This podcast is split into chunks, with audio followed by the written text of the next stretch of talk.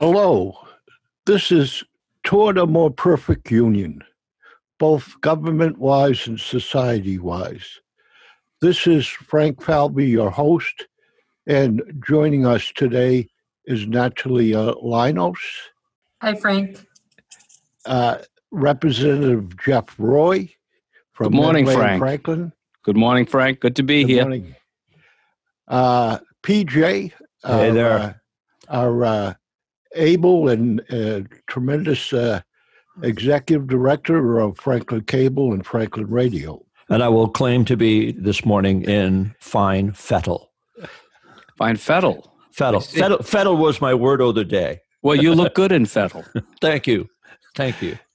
This this is uh, the day after uh, the uh, reading of the electoral votes in the House of Representatives and in the uh, break-in of the Capitol. Uh, we're recording at uh, nine o'clock on January seventh. Let me uh, phrase this: that it seems to me that there is a great divide in the United States. Uh, people hold uh, opposite opinions, particularly about the election. Uh, people believe that it was fair. Uh, the Attorney General said it was fair. The National Security Council said it was fair. Um, this courts have denied it, and, and people believe that side. But there is still a majority, not a majority, but a significant minority of people that believe hearsay, that believe that the hearsay of individuals that were either at the polling uh, places or that analyze the election afterwards, and that the president continues to say he won by a landslide, is the truth. And what are the fundamental issues that are dividing America? In other words, how how can we hold divergent points of view uh, throughout the country about the Constitution, and how can we have protest and people say, let's be reasonable in our speech and decorum, when neither side that doesn't work because there comes a point in which there is always some destruction or there is always some violence going on. So where where is the issues uh, that we need as Americans to face and resolve and overcome? And I'll leave it to a, an open discussion. Well, that's a real broad uh, opening. Let me take a crack at it if I can. Um, um, one thing, and I think I've mentioned this on um, other shows that we've done together. It's it's always puzzled me that um, how uh, people develop a hatred for people based upon ideas. Um, I came to this business uh, after a, a lengthy history, uh, 28 years as a trial lawyer, and I do recall getting in significant battles with my opposing counsel in cases, and you know we would uh, bicker and fight over issues that we would disagree with. We were engaged in an act of a search for the truth, and would we would fight vigorously and advocate for our particular parties in the case. But once the proceeding was done, a deposition or a court hearing, I always have the memory of walking out of that courtroom and saying, "So where do you want to go to lunch?" with my opposing counsel. We we could disagree without being disagreeable, and we could disagree without hating one another, and it was uh, a, cordial professional relationship. And uh, what I've seen evolve over the past, uh, you know, ten to twenty years is a break from that, and that uh, we've continued to drift apart as a people um, with the tribal mentality, and that's, I think, where we are today. We've created this. For lack of a better word, we've created this monster that where we view each other as our enemy as opposed to fellow Americans. And I sincerely hope that what we witnessed yesterday uh, is an awakening and a turning point and a shift to uh, brother meets brother. And, and I'll sh- say one last story which uh, brings us home to me. I was uh, going, I went to the polls on December 4th to cast my ballot in the uh, December 4th, the, the local election. Um, and there was a woman standing there with, uh, with a sign, um, you know, uh, clearly still a Trump supporter and uh, holding a sign saying "Stop the Steal" and other, um, you know, other materials supporting that frame of mind and you know um, she knew who i was i knew who she was and you know we kind of had a little bit of back and forth and uh, at one point in the conversation i said look at i said you're standing out here in bitter cold. It's snowing heavily. I said i i don't agree with what you're saying but i give you a lot of credit for uh, standing to that conviction and being out here in this weather.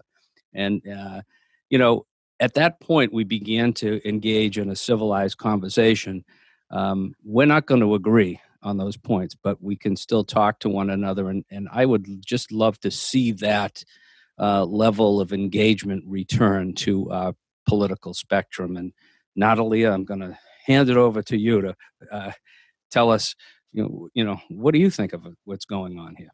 So, Jeff, your story, I mean, I like that you were able to connect with this woman, but it scares me. It scares me that she was willing to stand in the snow and hold a sign because she truly believed it. And I think that's the bottom line. Like, it's not that people are trying to twist information, they truly believe this misinformation. And that's worrisome to me. It's worrisome to me that they truly believe it and believe that it's their duty to you know shed the light it, it, it, feels a little bit like you know religious missionaries who are sort of out there to to spread the truth and that is worrisome. And you know of course as an epidemiologist we have seen that with covid with misinformation around how it spread misinformation around the vaccine.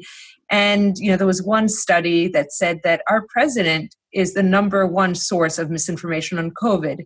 And i will put it on him too the number one source of misinformation on this election. He knows that it hasn't you know he knows that these fraud claims are not true. He is creating a narrative and trying to become you know mainstream and he is responsible for what happened yesterday but it's not a one time occurrence. It wasn't you know yesterday many people felt surprised but i wasn't surprised. I was waiting for you know what is going to happen. I'm worried about the next two weeks you know until january 20th like he has been saying loud and clear i am not going to accept this you know transfer of power and uh, we should have heard him and he is telling his people and, and the the sad part is that his people actually believe him. I don't think he believes it but somehow he has managed to convince people in such a religious way. Uh, and pete i think you were going to give us a bit of a timeline and i'd love to sort of hear what you think. Well basically uh, again yesterday being january the 6th uh, which will certainly be a day that finds its way into the history books, given all that happened. Um, Natalia, as you point out, it was the culmination of something. It was the culmination of years, years, his entire term of making claims, bombastic claims. And by the way, bombast tends to do an awful lot better sometimes than reason uh, because of its outrageousness. Uh, yesterday morning at the Save America rally that was uh, conducted by Trump and others, uh, Giuliani took to the stage first with the theme Macho Man uh, and advocated that what he called for if we're wrong, we'll all be made fools. If we're right, a lot of them will go to jail. Let's have a trial by combat. So that was the opener. Um, Trump then encouraged the crowd, and directly so, now, mind you, we're talking about 25,000 people. We're going to walk down Pennsylvania Avenue. We're going to the Capitol. We're going to try to give the Republicans the kind of pride and boldness they need to take back our country. So, with that, in an obtuse, indirect way, he is inciting action. He is inciting a form that could easily rise to insurrection. And and, And we that- know that th- these are not the first statements he's made. With Right. res- this has been building for weeks. and, and building for years, I would say. And Exactly. he's been surrounded by folks um, who have enabled this uh, to the point where it's just mustered up this uh, this monstrous activity. And and I'll I'm going to quote from the Globe's editorial uh, that was in today's paper, and it says, "Why did you form a monster so hideous that even you turned away from me in disgust?"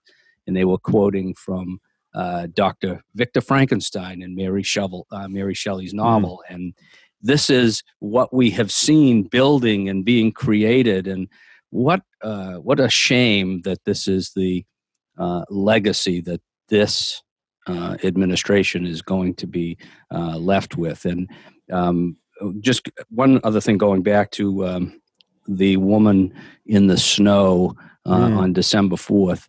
Um, the thing, uh, and and I and I truly do believe that she believes what she believes, and she believes it strongly and firmly. And I think uh, it's my duty as her representative to develop a better understanding and a better dialogue so that uh, I'm not convinced that I'm going to be able to persuade her that uh, I, don't, I, don't, I, I shouldn't even judge to say that her view is wrong, but um, I don't know that she'll ever believe or think the way that I do. But I have to understand that these are folks that I represent, along with those who agree with me. Uh, I don't know that anybody agrees with me on 10 out of 10 issues, but uh, those who agree with me on 8 out of 10.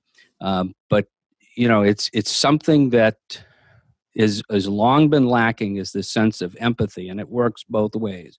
Um, I have to understand how she thinks, how she believes, and conversely, she needs to understand how I think and how I believe.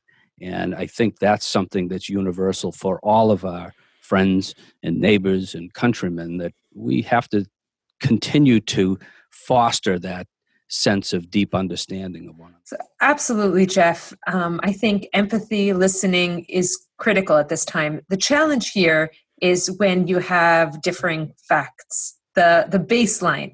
If you don't agree on the baseline, it's very difficult to have a conversation. And so that's the challenge. That's the challenge. And as a scientist, as an epidemiologist, you know, we want people to know the facts, and you should be able to tell this woman you are wrong. I know you're being respectful by by telling her no, but somehow that there was not election fraud, that this was not stolen from her. If she is unable to see that, it is so hard to have those conversations. But you are absolutely right that our conversations have become polarized. There is hatred, there is distrust, and that is hurting us all, whatever side we're on. So I'm I'm really glad that you as a representative is willing and wants to be that person who listens deeply. Also, I would add uh, to your comment, Jeff, about the woman and her really strong beliefs uh, in what Trump was saying, et cetera. This, this is about information and how it flows to us, and also how it is that we choose to educate ourselves, giving me the perfect opportunity to do this wonderful lateral arabesque to Dr. Michael Walker Jones with respect to how it is that we have an obligation to educate ourselves with respect to the facts and the matters.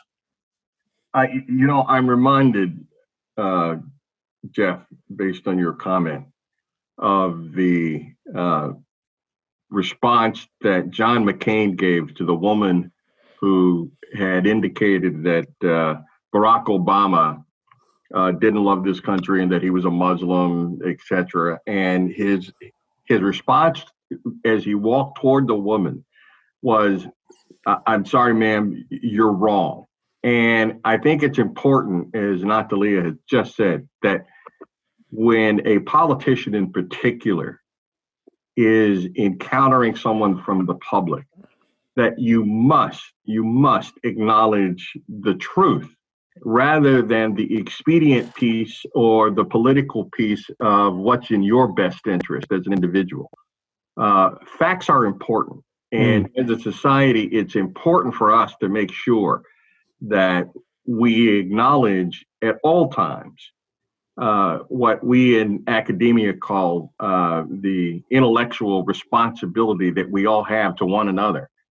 Uh, and it's important too to recognize in context that uh, what happened yesterday, uh, I know many of us believe that, wow, this is the first time this has ever happened, and you know, et cetera. And or in context of the 1812 uh, incident when there was um, people who broke into the Capitol and then tried to burn it down.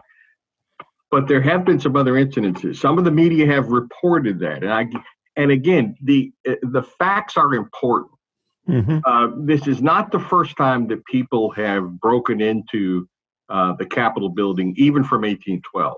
If, if you recall back in the 1960s or 1950s, there were two Puerto Rican uh, nationalists who broke in and killed, or actually they didn't kill, but they uh, but they shot five House of Representative uh, members in chambers when they were up in the gallery. Um, so uh, and then don't forget to the uh, uh, the Capitol Police uh, uh, policeman who was killed uh, when a gunman broke through the uh, uh, broke through the uh, their line when they were trying to uh, take people through the metal detectors, and he had a gun, and he killed two of the policemen, and one, a black officer, was the first black uh, individual to lie in state in the rotunda as just a regular individual. So it's not the first time, but it is the first massive takeover and invasion and insurgency of the Capitol building, which I think makes it significant. Mm. Uh, but again, my last point is uh, it, it, the same as my first. The truth is important, and how we present it, and then getting people the facts are important. And I think all of us have a responsibility to that. And I've seen some of the media do that. Uh, and some of the politicians, but Jeff, uh, you know, I applaud you at least for listening and for trying to help correct someone uh, in that. You know, uh, I couldn't agree more that that we have to we have to continue to search for the truth, and facts are certainly important. And you know, I saw that those issues uh, throughout my years in in the trial context. It always amazed me when you would you could show a video of an event or a photograph of an event that clearly depicted facts, indisputable facts. But people could use their whatever particular set of blinders they wear, see the same image or the same video that I'm seeing and you're seeing, and see something else. And it, it was amazing to me to see people get on a stand, take an oath to tell the truth, the whole truth, and nothing but the truth, and see something else. Mhm. I- it, it's it's something about the human nature that has astounded me uh, in all of my 59 years. Part of it- I probably didn't think about this much as an infant, but look at it, it's it's troubling, and, and you know I still firmly believe that I need to um, you know listen to people, understand where they're coming from, and try to see how they arrived at whatever truth they believe. Try to persuade them. I- I'll tell you that particular woman I'm talking about. I don't think she has ever voted for me and will ever vote for me as long as I run for an office. There's a truth that I've I've come to understand, but uh, it's still my duty and my obligation to try to understand where she's coming from and how we can work together to make things better for everyone. Part of it, you know, you touched on a big one, Jeff, a really big one, in that you, you say you, you put up a picture, a what you think is a factual picture, a factual video, etc. Truth be told, pictures and videos are also edited, edited to reflect a viewpoint. And this is, in fact, quite dangerous. And, and in the editing of that viewpoint, they are playing on people's selective perceptions, already embedded, already latent, ready to bring forth and fortify a belief system that is probably already somewhat formative. A good example of that in your profession, the very first and quite famous video in the legal profession, Melvin Belli, A Day in the Life. This was a video that was ah, produced by Melvin Belli to show the tragic day in the life of the plaintiff who was damaged, his life handicapped in a wheelchair, how it was he was constrained from normal living, etc. And it wasn't necessarily a factual video, it was an emotional telling of the tale. Even if there was no voiceover narrative or whatnot, the point is people see it and it's something that speaks more to the heart than the head. And that is where Trump's magic lies. Mm. That is where his strength lies. He incites passion. And once you have passion, you can set it off in a direction. But what becomes difficult after that is redirection. You've launched it. You had better know where you're going because after that, it's really hard to control. I mean, I think to the point around, you know, information and how we pick our information, behavioral economists are thinking a lot about that, about how you basically only search for information and you that agrees with your viewpoints. Mm-hmm. Um, but they are using techniques around for example you know there's all these experiments that say if you tell your peers you say you know 30% of your neighbors do x you know pay their or 80% you can change social norms and somehow um, that also seems a little insidious sort of you know using behavioral economics and insights to, to change people's perspectives. But maybe you know we need to take communication seriously that people want to know that they're not alone and they want to feel that they're part of a group. And here pete maybe you can reflect on media and social media. It feels that we consume very different information and therefore you believe what everybody in your network believes because you're all consuming the same set of information. And that is troubling to me. Um, but I don't know how we can break that down. I don't know enough about sort of media, both traditional and social media um, markets, and how polarized they are. But I would imagine they're just as polarized as our political system. And before you start, Pete, I, I if you in those comments, if you could hopefully address the algorithms like uh, Facebook uh, uses to filter and deliver particular viewpoints and news the to you as a reader. So, uh, if you could incorporate that in your remarks, I'd I'd love to hear what you think on that. Wow. That, well, first of all, and you uh, have the rest of the show. yeah, that really is another show unto itself. But you know, I, I, will attempt one of the most difficult challenges that always face me to be brief. Um, uh, Spoken from your the lips of your mother. Right. Um, that this goes back to something I mentioned in a previous show with respect to the FCC, the fairness doctrine, which no longer applies and exists.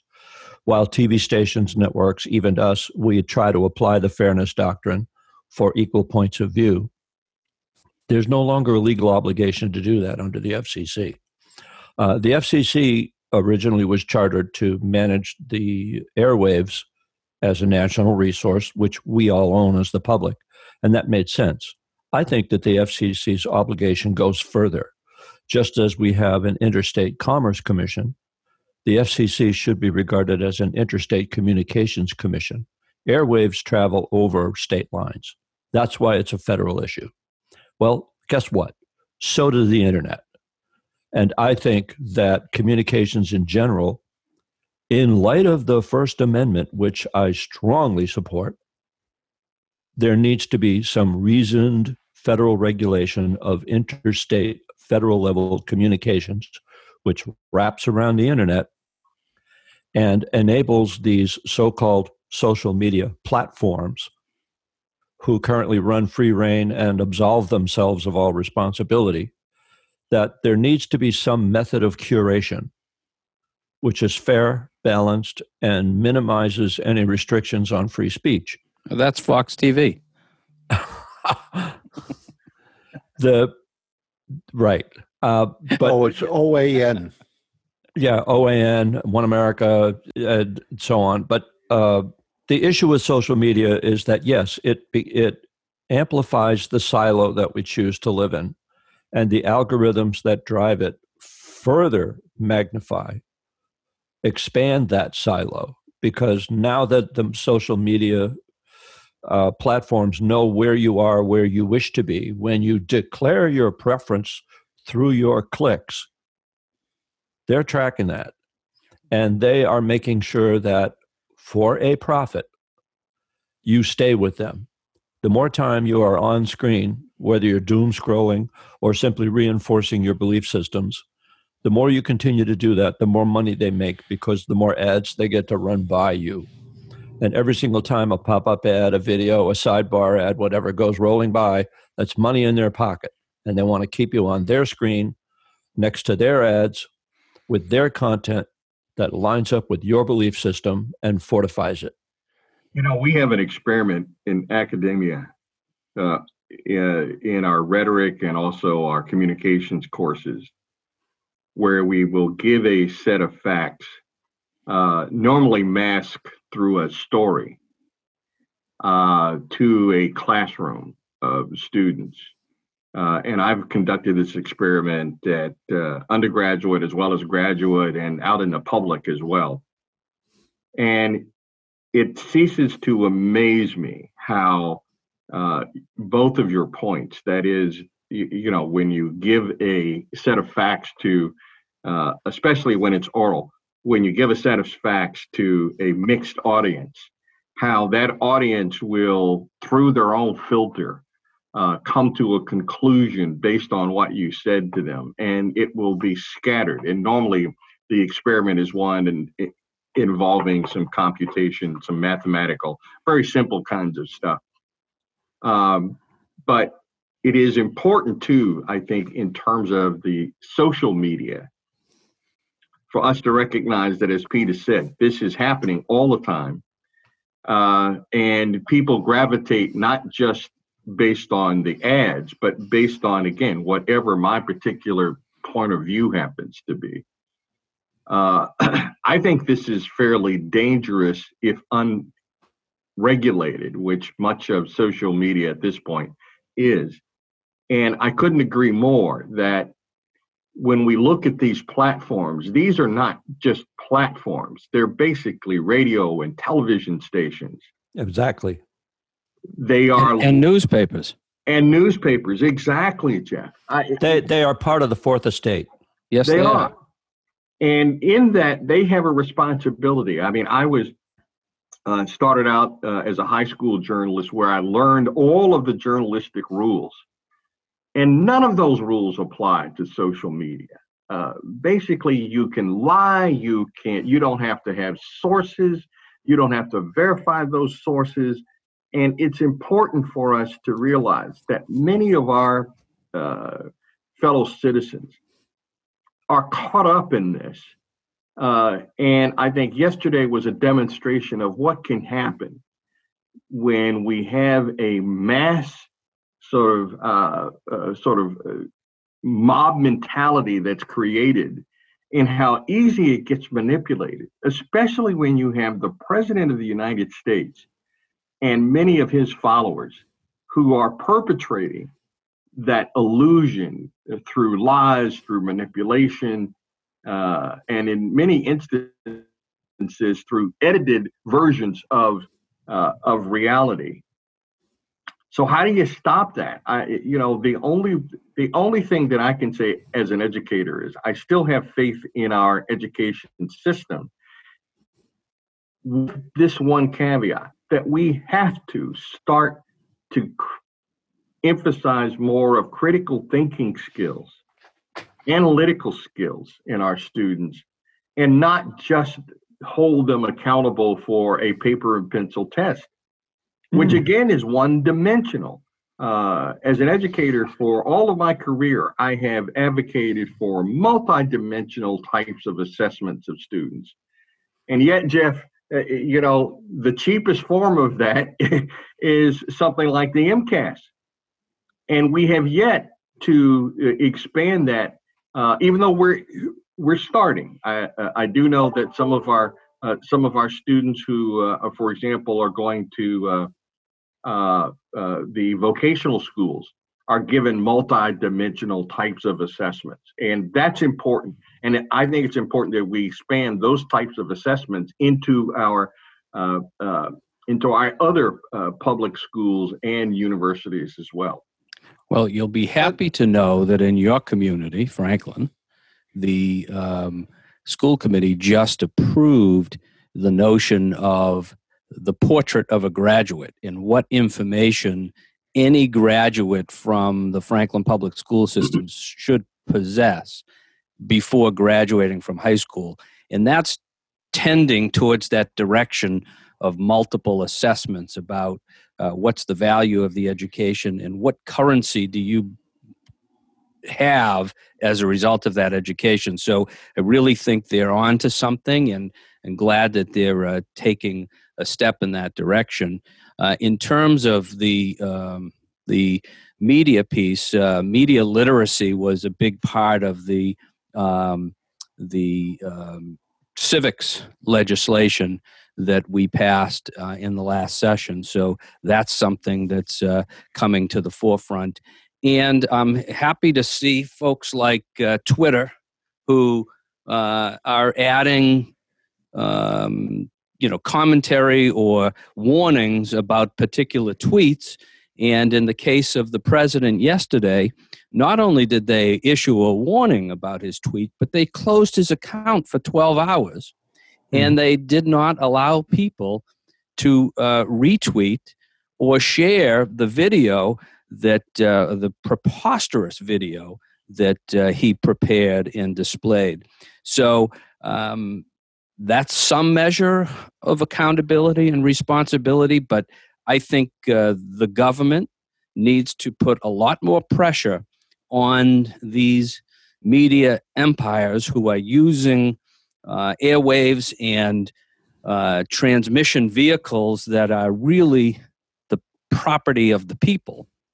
And we need to uh, make sure that they use them responsibly. So I'm glad to see that some of these steps are finally being taken um, and that'll hopefully uh, bring this under control because you can't live in a universe where all you hear and see and feel are those things that support, you know, uh, conspiracy theories.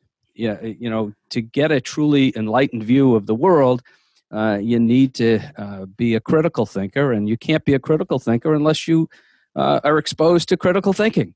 And uh, you know that's uh, that's the journey that we're on in this space because newspapers, um, the print publication, um, has been dying for a, a, long period of time. It's it's on the verge of a, of a complete death, but we have to be careful with what replaces that written word. Uh, and you know, it looks like it's going to be the internet, and uh, you know we need to allow people to know what is a responsible source and what's a not uh, an irresponsible source and i think here what we haven't explicitly talked about is speed you know the real time information and how do you critically assess that? So for example yesterday i was retweeting some people and somebody there was a journalist inside who tweeted that there had been a, a shot and nobody else was saying it. And and i retweeted it and then i kept on struggling in my head like what if it's not real? Like am i spreading misinformation? You know like that sort of speed where something can go viral really fast. And you know 12 hours doesn't sound like a lot of time to shut down president trump but in 12 hours you can do so much damage. And that is something new. And we need to understand the responsibility. You know i, I did retweet um, because it felt credible. Everything else that journalist had said so far sounded credible, but it did. You know, I don't think I'm the typical person who would, you know, stop and try and find confirming evidence somewhere else. But something about the speed um, is troubling to me, and it makes it difficult even for critical thinkers to engage because we want this information, we want this real time knowledge, and yet um, a viral video that is not true um, can cause damage in seconds, whereas we couldn't do that through print media or more traditional media. Let me uh, interject for a, a moment. Uh, a Trump uh, supporter uh, talked to me yesterday, and, and let me share uh, that point of view that was expressed. Is why are you surprised that the people are running through the halls of Congress and having this uh, rally in this protest when all summer long uh, the Black Lives Matters protest were started peacefully, but ended in such violence, ended in burning. They were expressing to me that no fires were set in the House of Representatives, no statues were were turned over. Uh, yes, maybe there, there were some offices uh, that were ransacked, and, and it was a terrible uh, thing to happen. But why are you surprised? And four years ago, after Trump was elected, I was talking with an individual here in Franklin and expressing that Trump would never, ever leave office voluntarily if he lost the election.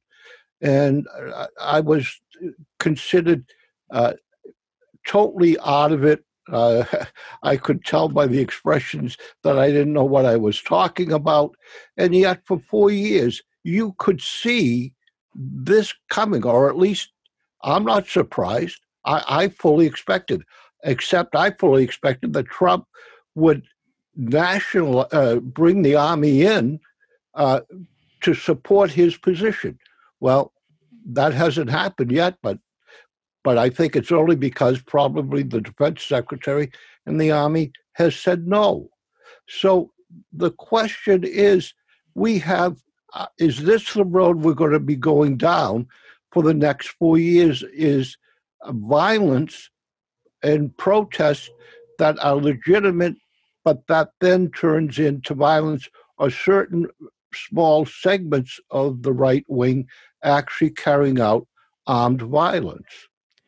I have to say, Frank, that I was indeed surprised when I saw people breaking windows, breaking into offices, occupying the seat where Vice President Pence had sat.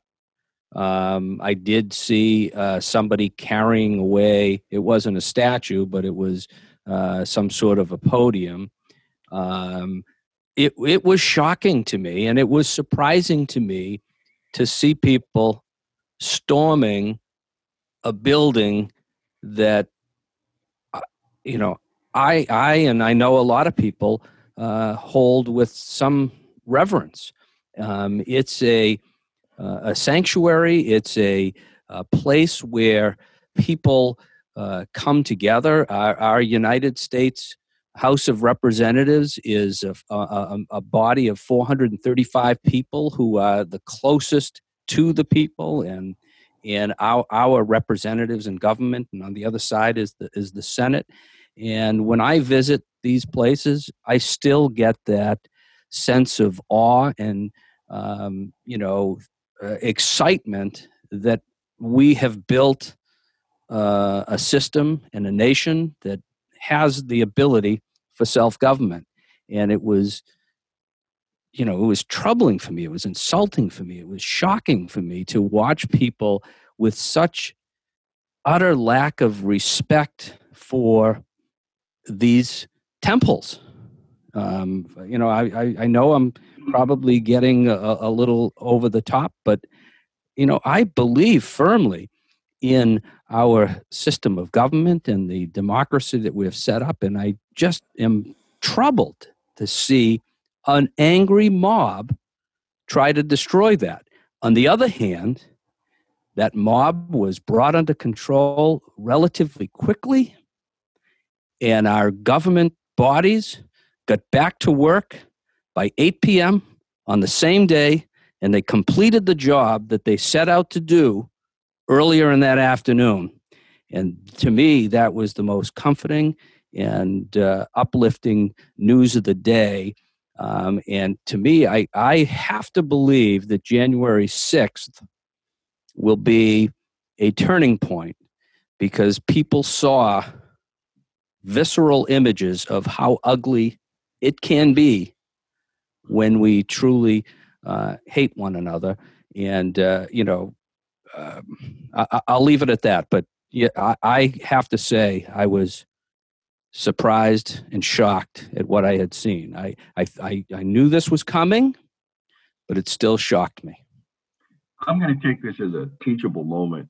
Not that there will be any answers at the end of sort of this little soliloquy, but it's important that, Frank, that we not fall into one of the rhetorical traps of, well, they did it uh, and they did it worse than I did. So I'm okay because I didn't do something as bad as they did, but even though what I did was bad.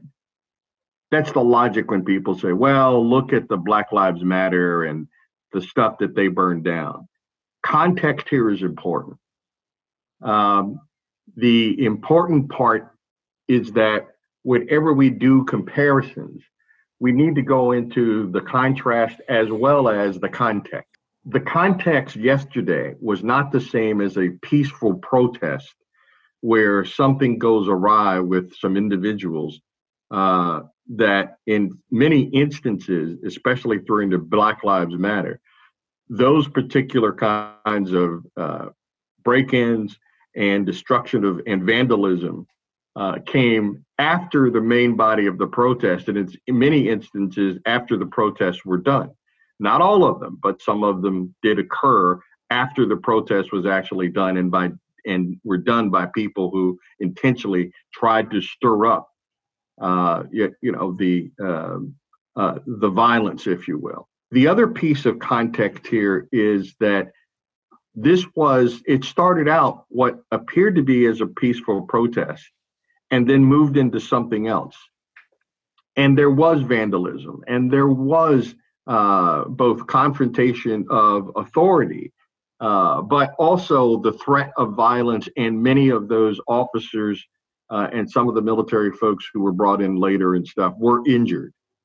This could have escalated into a real uh, fire, if you will, uh, not in the sense of, uh, of a blaze, but weapons were found. Uh, to my understanding, there were some uh, weapons, and and to my understanding, there were some incendiaries, uh, some makeshift kinds of bombs.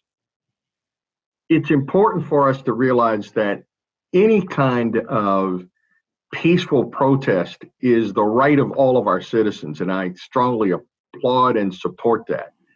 But the violence, once it spills over into the violence, I think that's where we have to have a bright line that no, that is not acceptable. Um, and that's violence on either party's part. Because uh, I'm referring back to last summer when the president wanted to have his uh, uh, his uh, signature moment of holding up the Bible uh, and they used tear gas on a friendly, uh, peaceful protest group uh, in order to clear them from the street so that the president and his cohort and stuff could walk across the street and do this photo op. so I, you know, look, none of this I think has. Uh, oh, and one last point too, Jeff, which is the building was cleared, and one of the things too, I hope we don't we don't lose sight of is that the building was not cleared by someone with a bullhorn telling people, oh, please leave the building. They were forcibly taken out of that building. And some of them at the threat uh, of, uh, of violence at gunpoint. That's how some of those people were, you know, you know, were taken out. And there were arrests. Not enough arrests, arrest in my mind, but there were some arrests. I'm sure there'll be more. I hope that there will be more. Yep. Uh, uh, and it's important again for us to have context that yes, our lawmakers went back into that building once it had been cleaned up some, all right, but not totally, uh, and went back to work. And I applaud them for that. But at the same time, too, as citizens, let's not lose sight of the fact that this was not, that building was not cleared in a very peaceful, uh, you know, look, please go home, disperse kind of manner. uh, the FBI, the Secret Service, and local police cleared that building office by office, space by space at gunpoint. And that's the other part, I guess, that for me is a teachable moment. We have to acknowledge that we as a society, we're getting overly uh, violent, I believe. I think there is an overproliferation of weapons on all sides. Uh, and when I say on all sides, I think that in many instances, our authorities are prone to use uh, their weapons in situations that don't necessarily uh, need it. Uh, and then our citizenry, we are armed uh, to the teeth because of the interpretation of the Second Amendment. Uh, and in many instances, our state legislatures um, will allow people to carry those weapons openly in places where I don't think it's necessarily needed, nor is it uh, uh, uh, nor is it helpful. You know, there's an image from that uh, scene yesterday that just reverberates in my mind, and uh, it's a it's a picture of a gentleman uh, climbing from the Senate gallery, lowering himself onto the floor. He's hanging by one arm, but behind his arm is the phrase "Annuit Coeptis." which um, is on the back of the dollar bill um, under the seeing eye of providence. And this, the phrase is Providence uh, um, uh, favors our undertakings. And I saw that image of this man hanging, trying to climb down onto the Senate floor. And I say, Sir, Providence does not favor what you're doing in this photograph and that will ever be burned and etched in my memory uh, from from yesterday. I took that same thing. I saw that photograph, and and so wow, what a juxtaposition.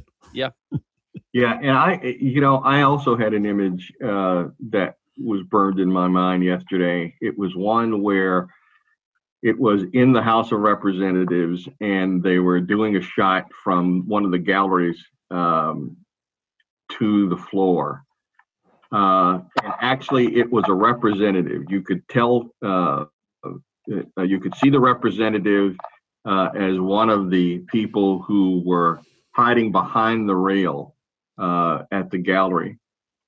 And I kept thinking to myself, why are they continuing to show this shot when it exposes? And she's one who has had death threats.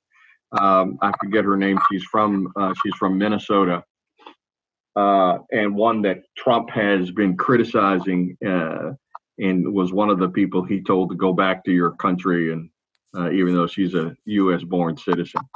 And why is it that that image kept hitting me was because here it is, one of our representatives is cowering in the face of this violence, uh, in the face of this takeover, when many of the Congress people uh, come to think of being in that building as the safest place they could ever be. And that image juxtaposed to no, it's not the safest place you could ever be uh, as a representative. And you are an elected official and you're hiding here without any kind of support. Uh, and I found that extremely distasteful, and that image will be with me and stuff for uh, uh, basically forever. I completely agree, Michael. And I think for me, destruction of property is not the end of the world. I mean, of course, you know, it's not great, but like you burned down a target. I, I grew up in Greece. There's a lot of protests. There's a lot of destruction of property. And, and that's horrific in some ways, but the attack on our democracy, the attack on our institution, and Jeff, you sort of captured it. This sort of, this is not a target that they were attacking. It was the Capitol and this intimidation, this intentional intimidation of our politicians, of our electoral process is different. It's not the same as a Black Lives Matter movement that may, you know, burn down a car or even an anti-police, um, you know, protest that they may throw like, you know, vandalize, say, a, a police car. Yes, vandalism is bad.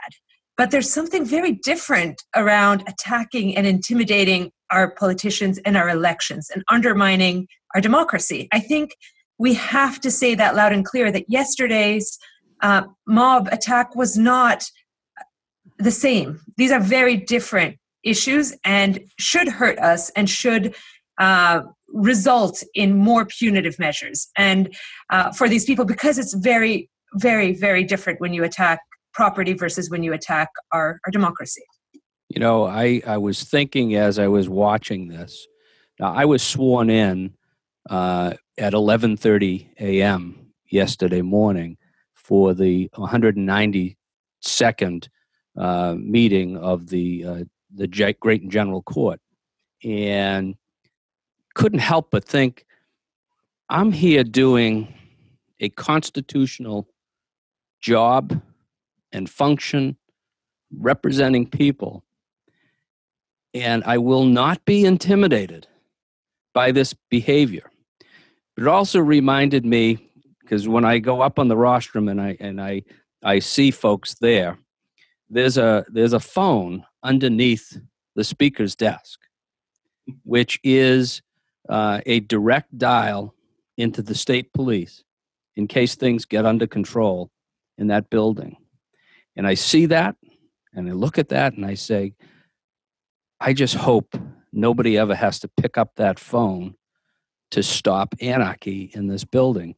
And we have we have handled some extremely difficult and controversial issues over the years and we have seen tempers flare in that building but I've never seen it reach the level that I witnessed yesterday and I hope I never do because I, I revere the job that I do. I love uh, the work that I do, and uh, to to see it trampled on as it was yesterday was was devastating. And uh, I, God, I hope that's a turning point, and I hope people see the ugliness and rally back towards preserving preserving what we have.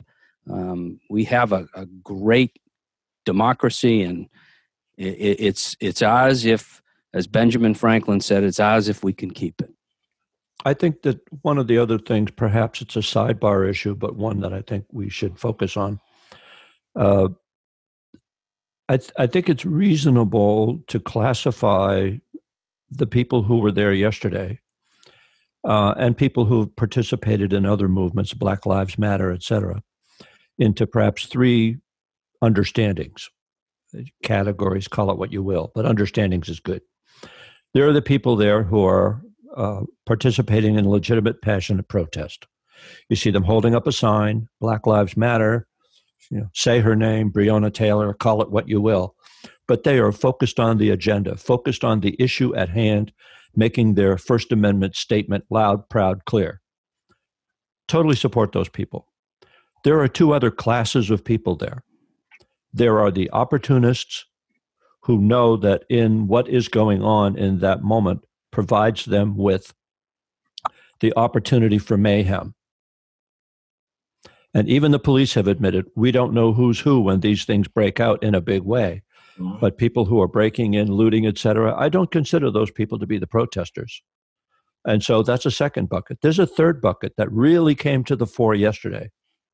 And the third class of people who came to the fore yesterday, they were the what I call the uninformed partiers, I guess. What you saw yesterday in image after image after image, once they were inside the Capitol building, you didn't see signs of protest. You didn't see people holding up, I want my vote back or whatever. What you saw were people proudly sitting in the chair of the vice president and getting a selfie. In Nancy's office, getting a selfie. People effectively just partying to their own personal agenda, walking around occasionally in what looked like ridiculous garb, making a statement that none of us could understand. Uh, and I, I regard those people effectively as just being along for the ride for whatever reasons that I'll just never understand. But what they do is they diffuse the purpose, rightly or wrongly, of the original protest. And, and it's unfortunately the cost of passion run amok and people who just want to get out there and be notorious for the sake of being notorious without actually being behind the real cause. And on that matter, uh, and on other matters, what we've discussed today, uh, what we may discuss in the future. We we open up our email info at franklin.tv. Again, that's I N F O at franklin.tv. We would all love to hear from you about topics you would like to discuss, agreements, disagreements that we would be happy to reflect on this program so all voices will be heard because we're all focused on one thing a more perfect union. Frank? I'd like to uh, thank the panel, Dr. Michael Walker Jones, Dr. Natalia Linos. Uh, I want to thank uh, Keith Palmetier for recording and our engineer. I'd like to uh, thank uh, our representative from Franklin and Medway, uh, Mr. Jeff Roy. And I'd like to thank our executive director of Franklin Cable and Radio, uh, PJ. You are listening to 102.9 FM uh, even though it's called the uh, uh, Franklin uh, uh, Radio, it reaches towns in Milford, Mendon, Hopkinton, Bellingham, Wrentham, Norfolk, Medway, Millis. So this is a a greater uh, Franklin area program that I want to thank you for listening to, uh, and we as a panel look forward to our discussions in the future. Thank you all.